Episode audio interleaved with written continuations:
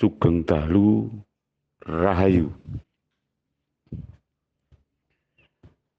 Matur sembah nuwun dumateng Bapak Pranoto Adicara. Bahwa Bapak pembawa acara inggih menika Bapak Adi saking Malang. Kawula diparing wekdal diutus matur di dikengken ngomong utawi musyawarah bareng-bareng ing dalu menika diadakaken sarasean lewat media sosial.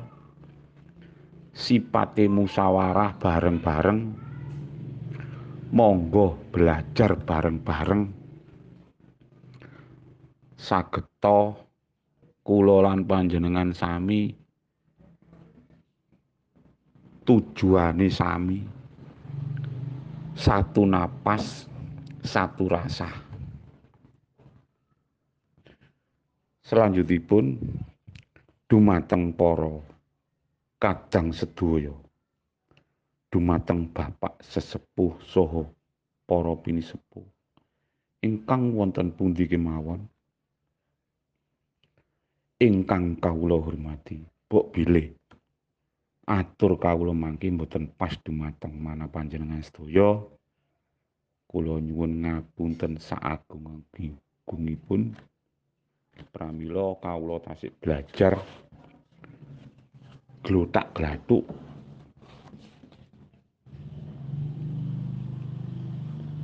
Memang nggih dos pundi nggih belajar nggih sulit kalem-kalem sing penting kula lan panjenengan sami njalakaken Selanjutipun inggih menika mboten kesupen sepindah matur gunging panuwun dumateng Gusti Dat ingkang Maha Suci ingkang sampun paring wujud kawilujengan saha pangayaman agung kula lan panjenengan sami sehat lahir lan batin. Ping kali matur gunging panuwun dumateng Gusti ingkang Maha Suci. Ingkang paring gesang wonten alam bebrayan menika kula lan panjenengan sami. Boten salah inggih menika sang ibu bapa lantaranipun. Kula diwanti-wanti kali Bapak Pranoto Adicara. Kula dikengken maringi judul utawi tema ing dalu menika tema lan judul inggih menika sejarah diri. Kulo lan panjenengan sedaya belajare lewat sejarah diri. Menurut buku pedoman budaya spiritual, pelajaran-pelajaran ingkang sampun kula trampi lewat buku pedoman budaya spiritual. Kangge kula awal sinau utawi belajar tumrape wong urip. Dikengken maca buku nek mantun dibuka nggih diwaca. Bukune diwaca bukune jagat cilik. Nek mantun dibaca kalian diraosaken. Sampun dibaca lan diraosaken. Niku lungguhe tasik paham kedahe dilanjutaken malih. Kedah bukune dibuka terus. Dibaca utawi diwaca sambil diraosaken. Nek sampun dibaca lan diraosaken. Niku kan tasik paham nek sampun paham lan dilakoni kanthi temen lan satiti dadine ngerti. Lek sampun ngerti bukune belajar terus belajar terus dadine ngerteni.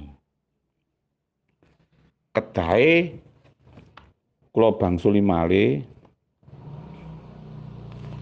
sejarah niku mboten cukup diwaca tok. Nek mantun diwaca kali diraosaken nek mantun diraosaken diwujudaken dilakoni. Engko nek dilakoni akhire ngerti. Soalnya napa? Nek ngerti niku sampun lewat cara nek di kesandung niku nggih lara.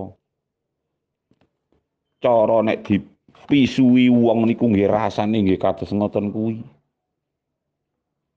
Cara ditempeling wong nggih lara rasane. Niku kedahe ngoten. Mboten cukup diwaca lan diraosaken tok. Pramila monggo sareng-sareng belajar. Ngonceki buku sejarah diri bukune mboten pisah kali kula lan panjenengan sami. Bukune sampun jenengan kula betoh teng pundi-pundi. Bukune sampun nempel wonten diri pribadi kula jenengan sami. kantun kula lan panjenengan sami purun napa mboten melajari buku sing sampun diparingaken kalian Gusti ingkang Maha Suci. Pramila tema lan judul sejarah diri menika monggo sareng-sareng dipelajari. Mboten enten guru, mboten enten murid, sami-sami belajar musyawarah bareng-bareng kula lan panjenengan sami niki belajare kata lupute daripada benere nanging sedaya wau proses menuju menuju napa menuju belajar sing sakleresipun pramila tema sejarah diri menika kula sekat-sekat utawi kula wedar sebutane aku wong urip. Nek pun sebutane aku wong urip. Isine utawi artine krasa rasa lan ngrumangsani.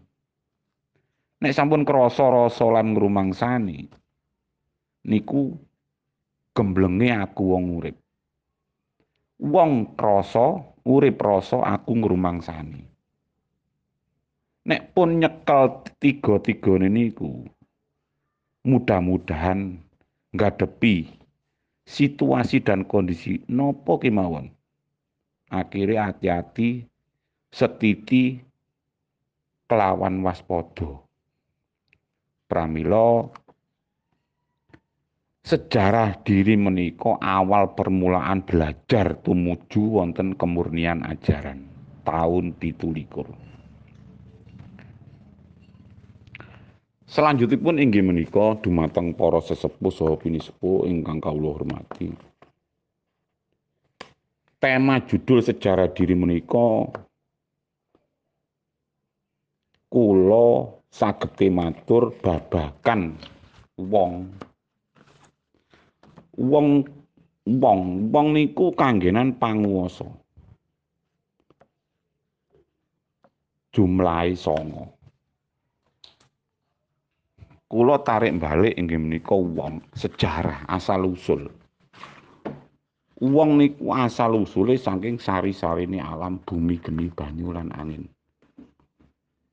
Niki kedahe mboten apal kedahe ngerti saklersipun ampun ujar lan kandhani liyan utawi teori kedah praktek piyambak-piyambak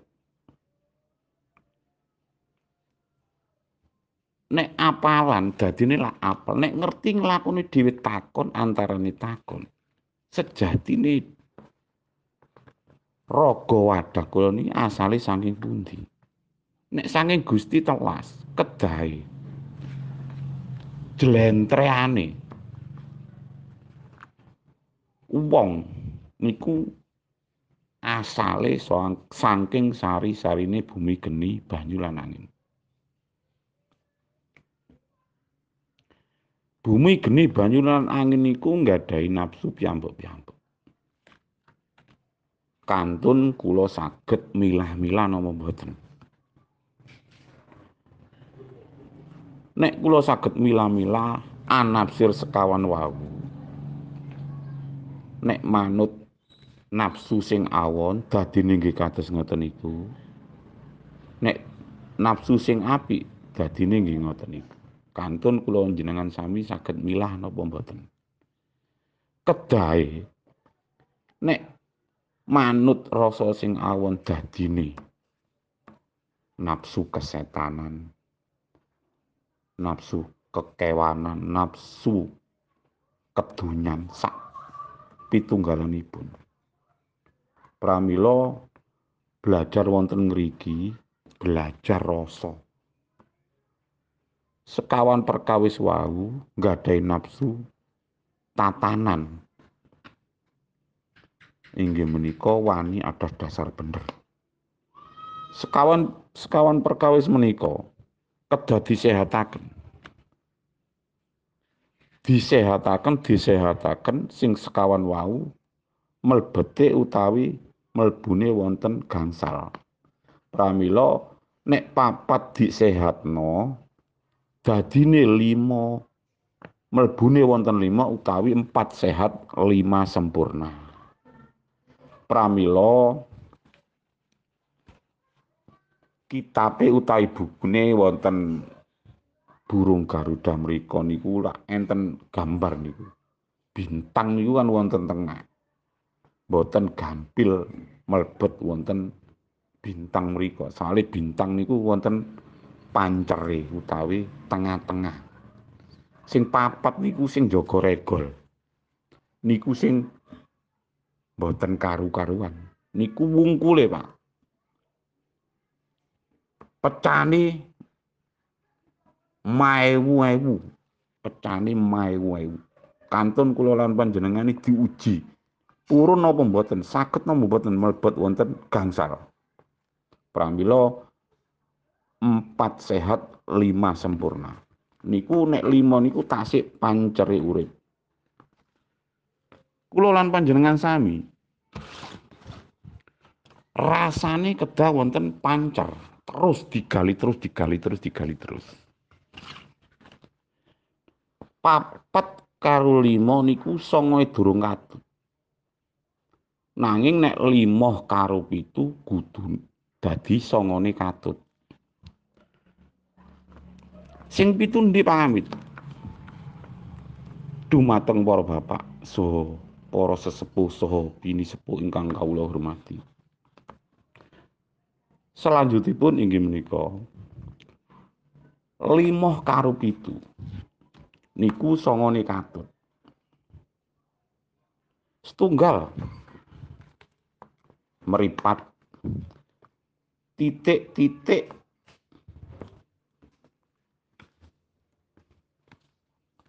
titik-titik awas. Kali. Kuping titik-titik rungu. Niku wonten jarak niku Pak. Pramila jarak menika kedah dipelajari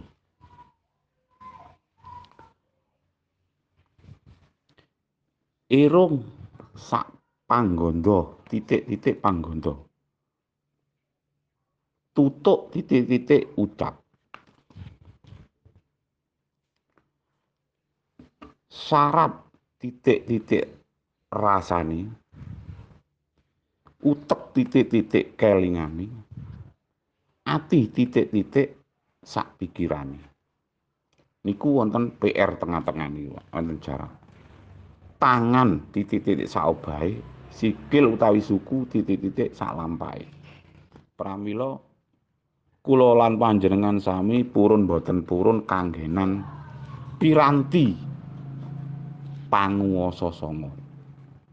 Pramila niku wau nek 5 karo 7 songoe katut pitu kuasane sanga panguasane niku lungguhe wonten diri pribadi kula lan panjenengan sami pramila kula nggih mboten ngajari nggih mboten ngengken nggih mboten nyuruh kula lan panjenengan sami. Kula jenengan sami kanggenan piranti utawi panguasane Gusti sampun manggon wonten kula lan panjenengan sami kantun kula lan panjenengan sami purun belajar napa mboten Jadi kula lan panjenengan sami niku rasane kudu manggon wonten tengah, pancer. Digali terus rasane, digali terus rasane belajar belajar belajar takon antarane takon. Mungkin guru jatine sing miulang. Pramila empat sehat empat sehat niku wau nyawijine dadine guru jati. nanging boten boten usah kesusu-kesusu kalem-kalem kemawon kula pribadi nggih belajar sareng-sareng boten enten guru boten enten murid bu gurune nggih teng riku nggih teng kula jenengan sing belajar nggih teng kula jenengan sing sinau nggih teng kula jenengan mboten usah dipadosi wonten jabane diri. Pramila kula lan panjenengan sami niki matur sembah nuwun sanget. Sampun ditinggali warisan pengertian petuah dawuh dawuh luhur sabdo agung ingkang sampun kula terampi jenengan terampi kantun mujudaken. Utawi nindakaken. Sumrambahe niki mboten kangge kula lan panjenengan, kangge keluarga lan putra putra kula panjenengan sedaya. Pramila kula pribadi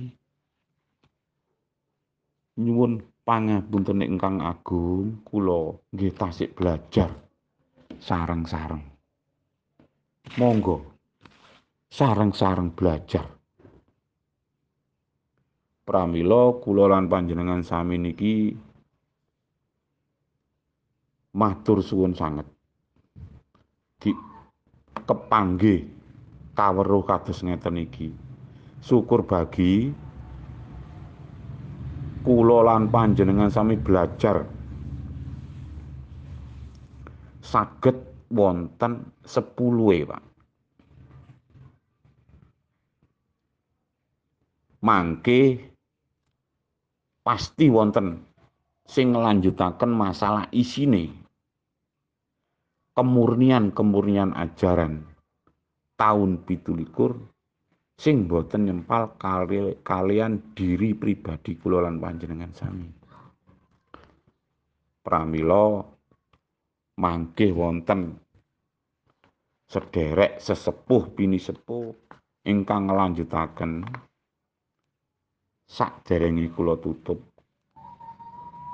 Bok bilih atur kawula manut wau.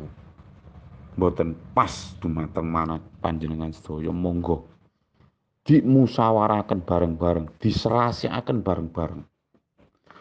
Boten pinter-pinteran boten enten pinter-pinteran boten enten.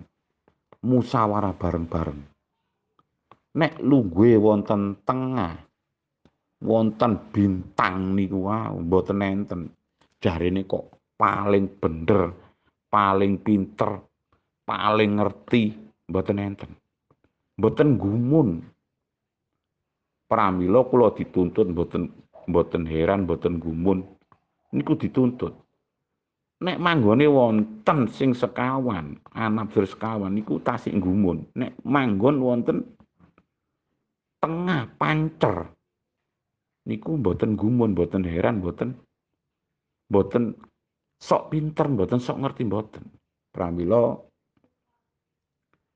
cekap semanten mawon mbok bilih atur kawula mboten pas dumateng mana panjenengan kula pribadi nyuwun pangapunten sagung-agungipun dumateng para sedaya, para sesepuh saha pinisepuh ingkang wonten pundi kemawon.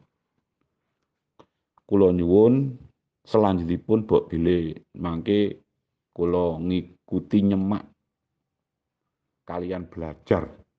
Mugi-mugi dikersakaken dalam arti isine kemurnian ajaran tahun pitulikur wonten ingkang medar cekap semanten atur kawula kula tutup. Kanthi salam sugeng dalu rahayu rahayu rahayu merdeka. Wis wi ya wi